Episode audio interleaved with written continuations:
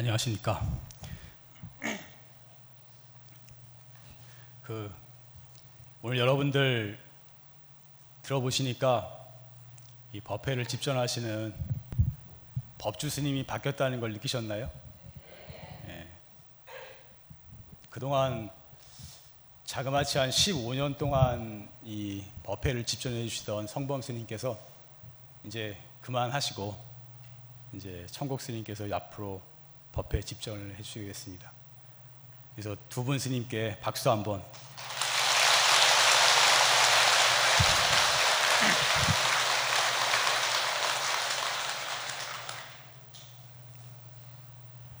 오늘은 먼저 그 광고 말씀 하나 드리겠습니다. 여러분의 그 열렬한 성원에 힘입어서 제가 그동안 법회 때 얘기했던 거 그 법문 테이프하고 CD를 이제 판매하기로 그렇게 결정을 했습니다.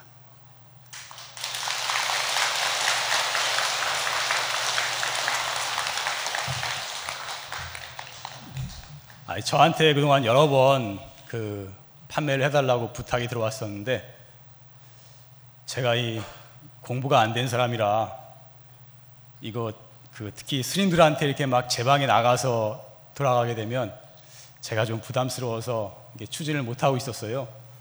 근데 여러분들이 자꾸 이게 부탁을 하시고 또 사중 스님들도 그렇게 했으면 좋겠다고 이렇게 많이 나와서 스님들 회의를 거쳐서 원장 스님께 말씀드리고 해서 이제 판매하기로 그렇게 했습니다. 제가 이, 이 법문 시간이 그렇게 길게는 않았는데 그래도 길지 않지만 상당히 많은 이야기를 합니다. 그래서 여러분들이 한 번 딱 들으셔가지고는 다 이해하기가 어려워요. 그래서 그 테이프나 CD를 구입하셔서 여러 번 들어보셔야 확실히 이해가 되고 자신의 사상으로 이렇게 정립이 되게 되는 겁니다. 또 어떤 신도들은 포교용으로 딱 좋다고 나한테 막 그러는데 나도 그렇게 생각하긴 하는데 포교용으로 그러는데 포교용으로 주변 사람들한테도 좀 들려줘서 불법에 관심을 갖도록 이 부처님 법에 기회할 수 있도록 이렇게 돌려주시면 좋지 않을까 그렇게 생각을 합니다. 어때 이렇게 법문 테이프 팔기로 한 게 잘한 것 같죠?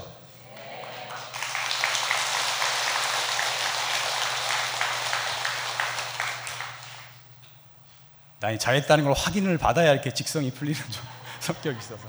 네. 그런 의미에서 오늘은 포교에 대해서, 포교 문제에 대해서 좀 말씀을 드리겠습니다. 그동안 제가 좀이 천상세계 얘기도 하고 좀 환상적인 세계 얘기를 좀 많이 했는데 오늘 좀 현실적인 얘기를 좀 하겠습니다. 부처님께서는 수행은 6년을 하셨어요. 다들 아시겠지만 6년 고행을 하셨습니다. 29살 때 출가하셔서 35살 때 도를 이루실 때까지 6년간을 수행하셨어요.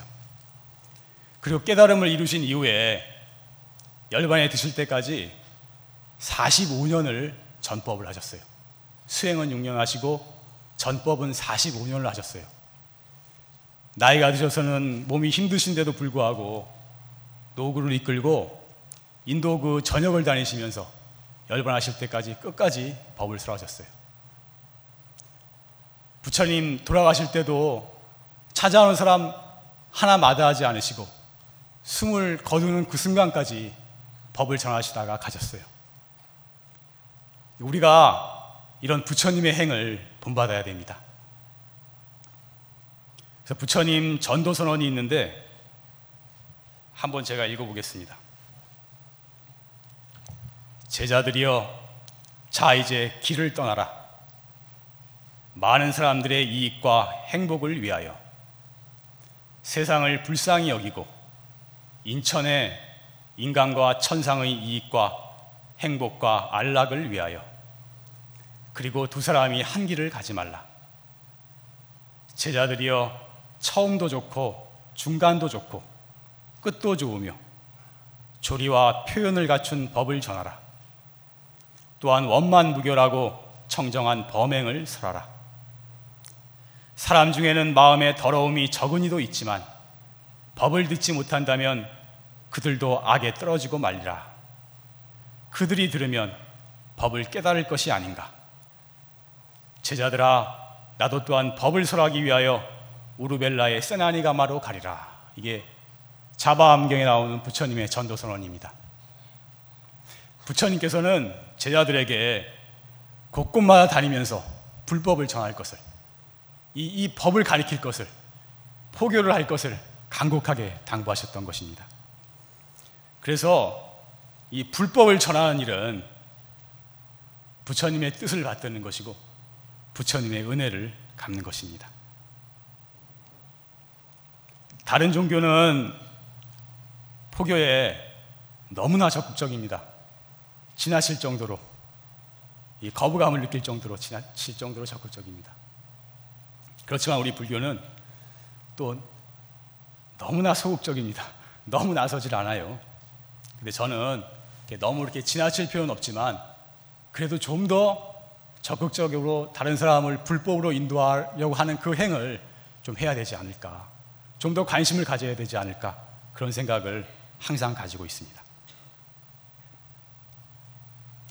특히 일단 자신의 가족들은 확실하게 불법으로 인도해야 됩니다. 자녀들 같은 경우에도 봐도 기독교 믿는 분들은 자녀들을 반드시 교회에 데리고 갑니다. 부모가 기독교를 믿으면 자녀들은 거의 틀림없이 교회를 나가고 그 종교를 따라서 믿습니다. 근데 우리 불자들은 자녀들 꼭 절에 들여오는 것 같지도 않고 또 교회 간다 그래도 말리지도 않아요. 너 알아서 해라 그러고. 근데 그게 제 생각에는 너그러운 것도 아니고 자비심이 있는 것도 아니고 자녀들을 꼭 바르게 인도하는 것도 아니라고 생각합니다. 이 문제만큼은 자녀들에게 분명히 말해야 됩니다. 우리는 부처님 법을 믿고 공부하는 집안이니까 너희들 다 절에 다니고 이 마음 공부하는 이 법을 배워야 된다. 이렇게 분명히 말해야 되는 것입니다. 그래서 자신들의 자녀나 남편이나 아내나 이런 사람들은 반드시 불법으로 인도해야 하는 것입니다. 이건 진짜 불자들의 기본적인 의무라고 저는 생각합니다. 집안 식구가 다 같이 불법을 믿고 생활함으로써 또 그럼으로써 가족이 다 화합할 수가 있는 것입니다. 집안이 이 종교가 다르면 이, 이 불화가 생기기 쉽고 이 콩가루 집안이 되기가 쉬운 겁니다. 제가 지난번에 보살 사상에 대해서 한번 이야기를 드렸는데 보살 사상 그때 그런 말을 했어요. 보살은 자기는 자기는 물에 빠지지 않아도 되고 자기는 물에 빠져서 물을 먹지 않아도 되지만 다른 사람이 물 속에서 허덕이니까 자기하고 인연이 있는 사람이 물 속에 빠져서 허덕이고 괴로워하고 있으니까 차마 그것을 외면하지 못해서 자비심으로 그들을 구하기 위하여 그 물속으로 뛰어든다고 들은 기억이 나나요? 대답이 시원치 않네. 아, 별로 기억이 안 나요? 한 번 들으면 하여튼 바로 잊어버리는 것 같기도 하고. 들은 기억이 나죠? 몇 사람 안 되는 것 같아요. 그래서 그런 말 했는데, 사실 여러분들이, 여러분들하고 인연이 있는, 너무나 인연 있는 사람들이 괴로워하고 고통받고 있기에 그들과 함께 하면서 그들을 구하리라 해서 그 가족 속으로 뛰어들어서 그들을 구하겠다는 원력으로 같이 생활하고 있는 보살인지도 모릅니다. 그러면 그 자비심으로 뛰어들었는데 그 물속에 뛰어든 그 사람들, 물속에서 허덕이는 그 사람들을 구하는 가장 중요한 길은 가장 먼저 해야 될 일은 일단 그들을 불법으로 인도하는 것입니다. 왜냐하면 불법은 인생의 문제, 이 윤회의 문제, 영원한 문제를 해결해서 영원한 마음의 자유를, 영원한 마음의 행복을 얻는 길을 가르치는 그런 종교이기 때문입니다. 제가 아까 여러분들이 물속에 허덕이는 그 사람을 구하기 위해서 자비심으로 뛰어든 보살이라고 좋게 표현을 했는데 그건 좀 좋게 표현한 거고 직접적으로 표현을 하면은 빚이 많아서 전생에 빚진 게 많아서 빚 갚으려고 그 집에 또 인연이 돼서 그렇게 식구들하고 살고 있는지도 모릅니다. 마찬가지로 빚 갚으려고 갔다 그래도 빚을 갚는 가장 좋은 방법은 역시도 가장 좋은 방법은 그들을 일단 불법으로 인도하는 것입니다. 또 그 가족들을 가장 불법으로 인도하는 가장 좋은 방법은 또 뭐냐? 법회에 데리고 나오는 거예요. 법회. 법회에 나와서 몇 번이라도 법문을 들으면 아, 불법이 이런 것이구나 조금이라도 알게 되면 신심이 생기고 불법에 기회하고 싶은 마음이 생기는 것입니다.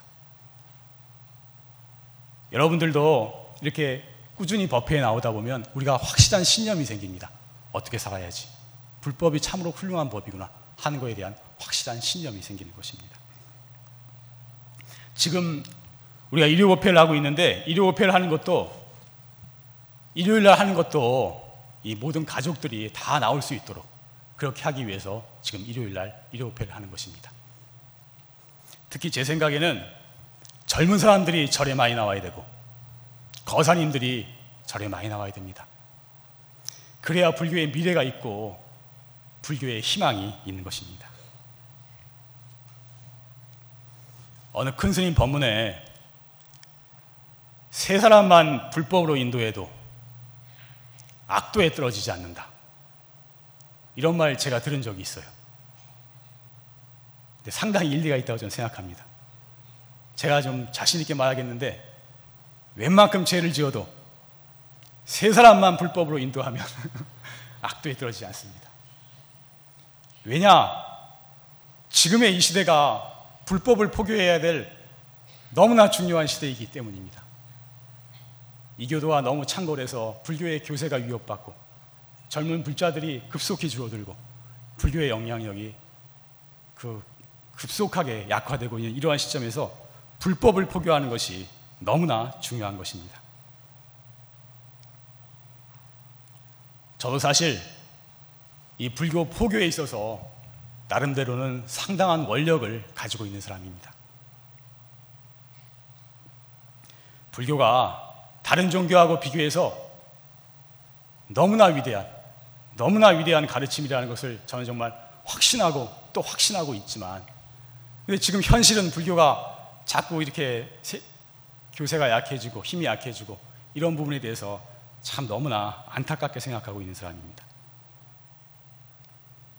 어느 통계를 보니까 그 지성인이라든지 이 고학력층 이쪽은 기독교가 압도적이라고 그런 통계를 봤어요.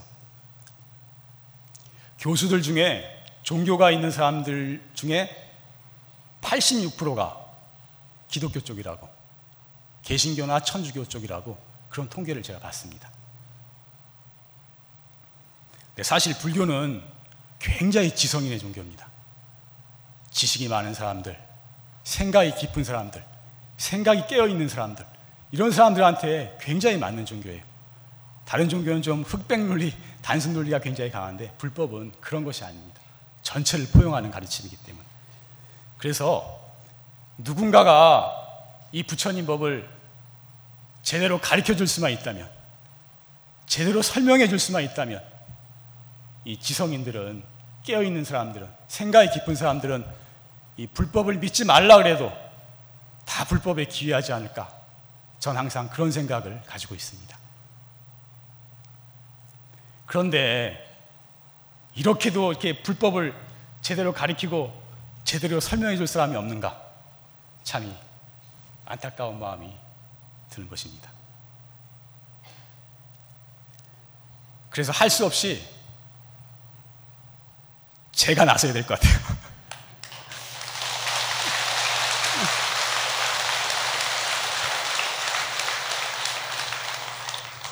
제가 나설 마음 많은데 내 코가 석자라 저도 지금 공부가 안 된 사람이라 지금은 내 공부에 내 수행에 전념해야 될 시기라 이, 이 용화사 법회에 나와서 일요법회에 나와서 법문하는 걸로 만족하고 당분간은 이렇게 직접적으로 본격적으로 나서기는 좀 어려울 것 같습니다.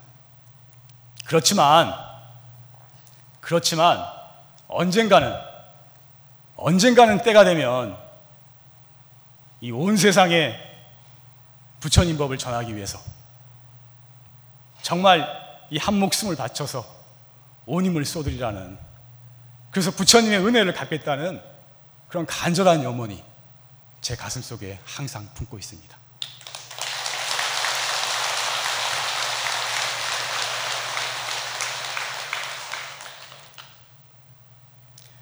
여기서 한 가지 말씀드리고 싶은 것은 우리가 포교를 할 때 다른 종교를 열심히 잘, 잘 믿고 있는 사람은 억지로 개종시키려고 할 필요가 없다고 생각합니다.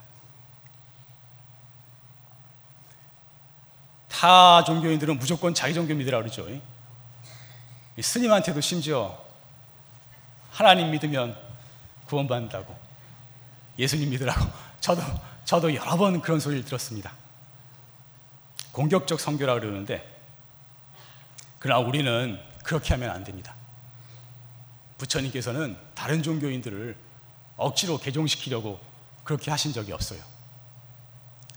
다른 종교인이 부처님 말씀을 듣고 감화를 받아서 불교로 개종하겠다고 찾아왔을 때 부처님은 오히려 만류하신 적도 여러 번 있습니다. 한 번 더 생각해봐라. 그래도 불교를 믿겠다 그러면 또 한 번 더 생각해봐라. 그래도 믿겠다 그러면 그제야 제자로서 받아주셨어요. 부처님 마음이 이렇습니다. 그래서 불교는 한 번도 전쟁을 일으킨 적도 없고 다른 종교를 공격하지도 않는 평화의 종교인 것입니다. 다른 종교를 잘 믿으면 또 나름대로 마음의 안정을 얻을 수 있고 또 훌륭하게 사는 분들도 많이 있어요. 그러니까 다른 종교도 바르게 잘 믿으면 좋은 것이니까 그들하고 다툴 필요는 없다고 생각합니다. 오히려 그들하고도 화합하고 지내는 것이 부처님 가르침에 맞다고 저는 생각합니다. 또 한 가지는 타종교인과 종교적인 논쟁을 벌이지 마세요. 나도 많이 해봤는데 아무 쓸데가 없어요.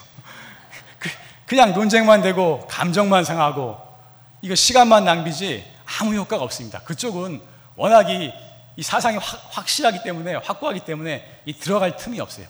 그것은 참 부질없는 짓이고 어리석은 짓이라는 걸 많이 느꼈습니다. 그런 자리가 있으면 피하시는 게 현명한 방법이 아닌가 싶습니다.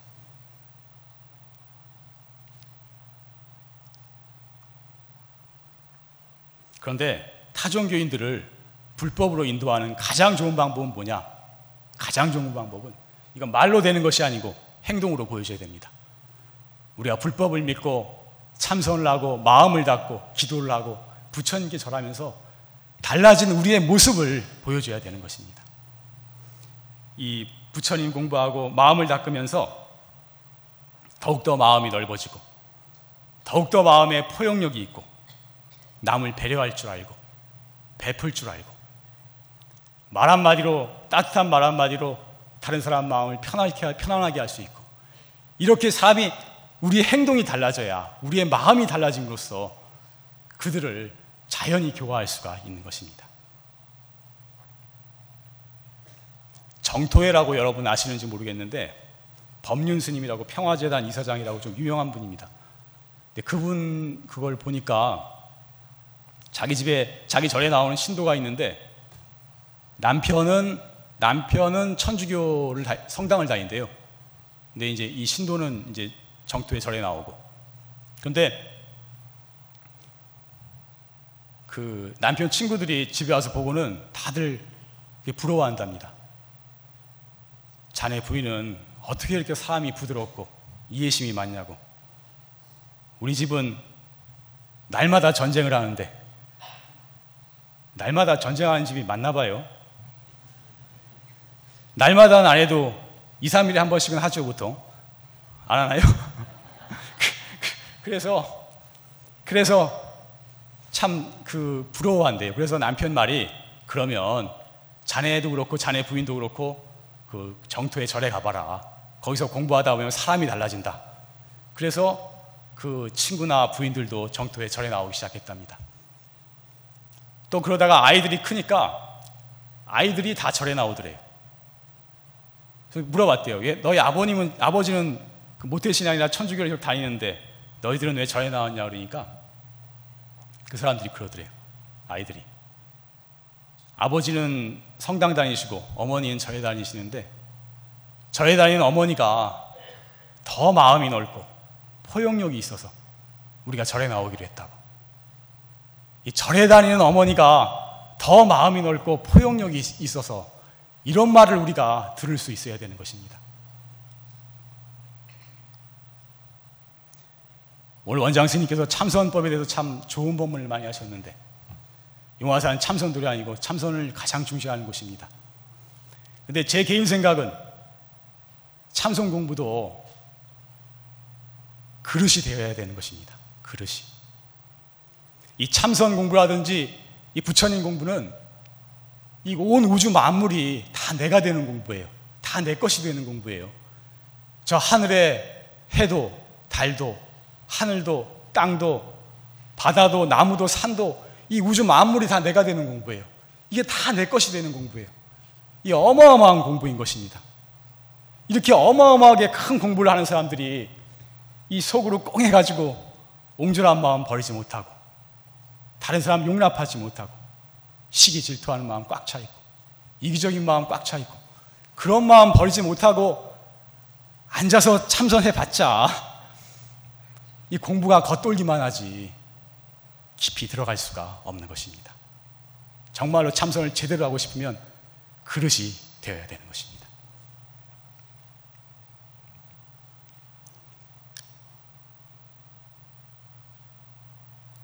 그래서 제가 항상 주장하는 것이지만 절에 우리가 절에 다닌 만큼 절에 와서 기도하고 참선한 만큼 우리가 달라져야 되는 것입니다. 우리의 마음씀이, 우리의 행동이 달라져야만 하는 것입니다. 그런 의미에서 바르게 수행하면 수행 자체가 훌륭한 포교가 되는 것입니다. 저 산중에서 토굴에서 선원에서 불철주야로 용맹정진하는 수자 스님들은 수자 스님들도 사실 훌륭한 포교를 하고 있는 겁니다. 이 보살선방, 시민선방에서 열심히 정진하시는 여러분들도 큰 포교를 하고 있는 거예요.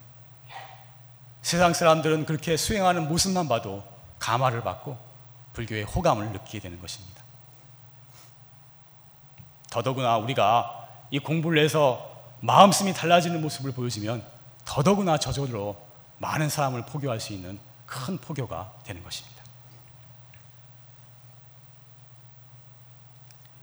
어떤 신도, 어떤 신도가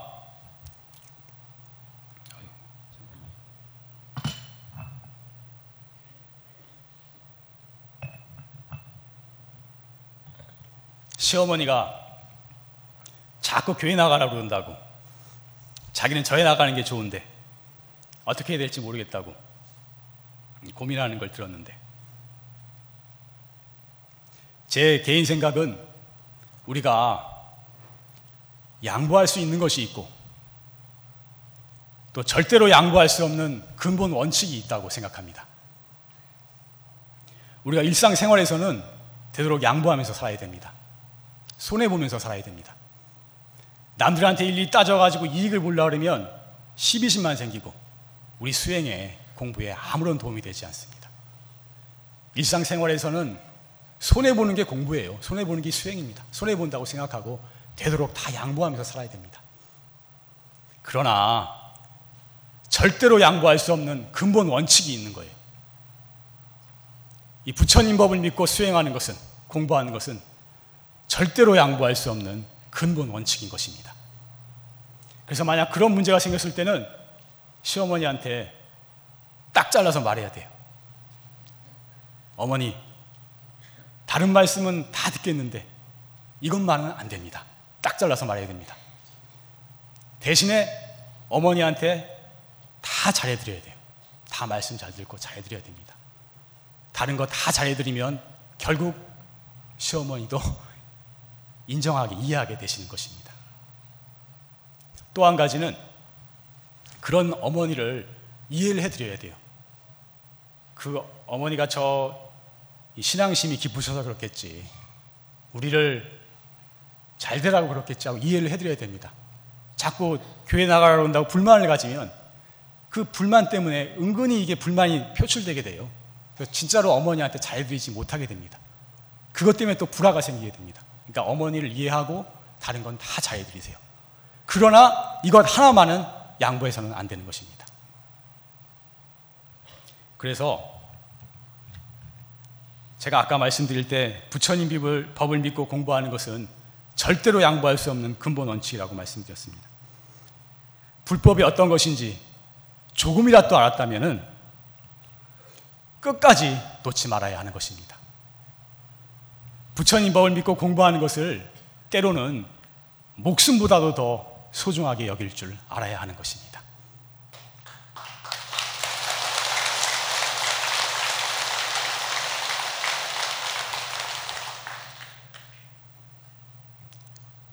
사람이 지조가 있어야지. 부처님 당시에 안바팔리라는 여자가 있었어요. 경전에는 유녀라고 그러는데 유녀, 논류자, 유녀라고 그러는데 그런 유녀가 있었는데 지금 지금 식으로 표현하면 창녀입니다. 몸 파는 여자예요. 이 사람이 굉장히 미인이었다는데 이 안바팔리가 어느 날 부처님 설법을 듣고 감동을 받았어요. 감화를 받았어요. 그래서 부처님한테 청을 합니다. 부처님, 제가 부처님과 제자들을 제가 저희 집으로 모셔서 공양을 올리고 싶습니다. 공양 청을 했습니다. 부처님께서는 그 사람이 그런 신분의 사람인 줄 알았지만 흔쾌히 허락을 하셨어요. 그래서 이제 안바팔리가 부처님한테 공양을 올리기 위해서 준비를 하고 있었는데 그 소식을 듣고 그 나라의 왕자들이 질투심을 냈어요. 그래서 안바팔리한테 가서 말합니다. 부처님한테 공양을 올리기로 한 것을 우리한테 넘겨라. 우리가 공양을 올리겠다. 대신 너에게 수만 양의 황금을 주겠다. 그렇게 말합니다. 수만 양의 황금이면 엄청난 돈입니다. 평생 먹고 살고도 남는 돈이에요. 근데 그 안바팔리가 뭐라고 대답을 하냐면 나는 이 바이샬리를 다 줘도 싫다고 이 나라를 다 줘도 싫다고 나는 부처님한테 공양 올리기로 했으니까 이 공양은 끝까지 내가 올리겠다고 단 한마디에 거절을 했습니다. 그렇게 해서 부처님께 공양을 올렸어요. 아니 몸 팔아서 먹고 사는 여자가 자기 평생 먹고도 남는 먹고 살고도 남는 큰 돈을 준다는데 수만 양의 황금을 주겠다는데 지금 돈으로 따지면 수억이 될지 수십억이 될지 모르는 큰 돈을 주겠다는데 한 칼에 거절해서 부처님한테 공양 올린 것만은 양보할 수 없다고 이 나라를 다 줘도 나는 싫다고 한마디로 거절을 했어요. 이런 사람을 어떻게 천하다고 손가락질을 할 수가 있겠어요? 이 사람은 내가 볼 때 진짜 지조가 있는 사람이고 신념이 확실한 사람입니다. 우리도 이렇게 신념이 확실해야 됩니다. 지조가 있어야 되고 불법이 불법에 대한 확신이 있어야 되고 물러설지 않은 신심이 있어야 되는 것입니다. 그래야 우리 공부도 진전이 될 수가 있는 것이고 다른 사람도 제대로 포교를 할 수가 있는 것입니다.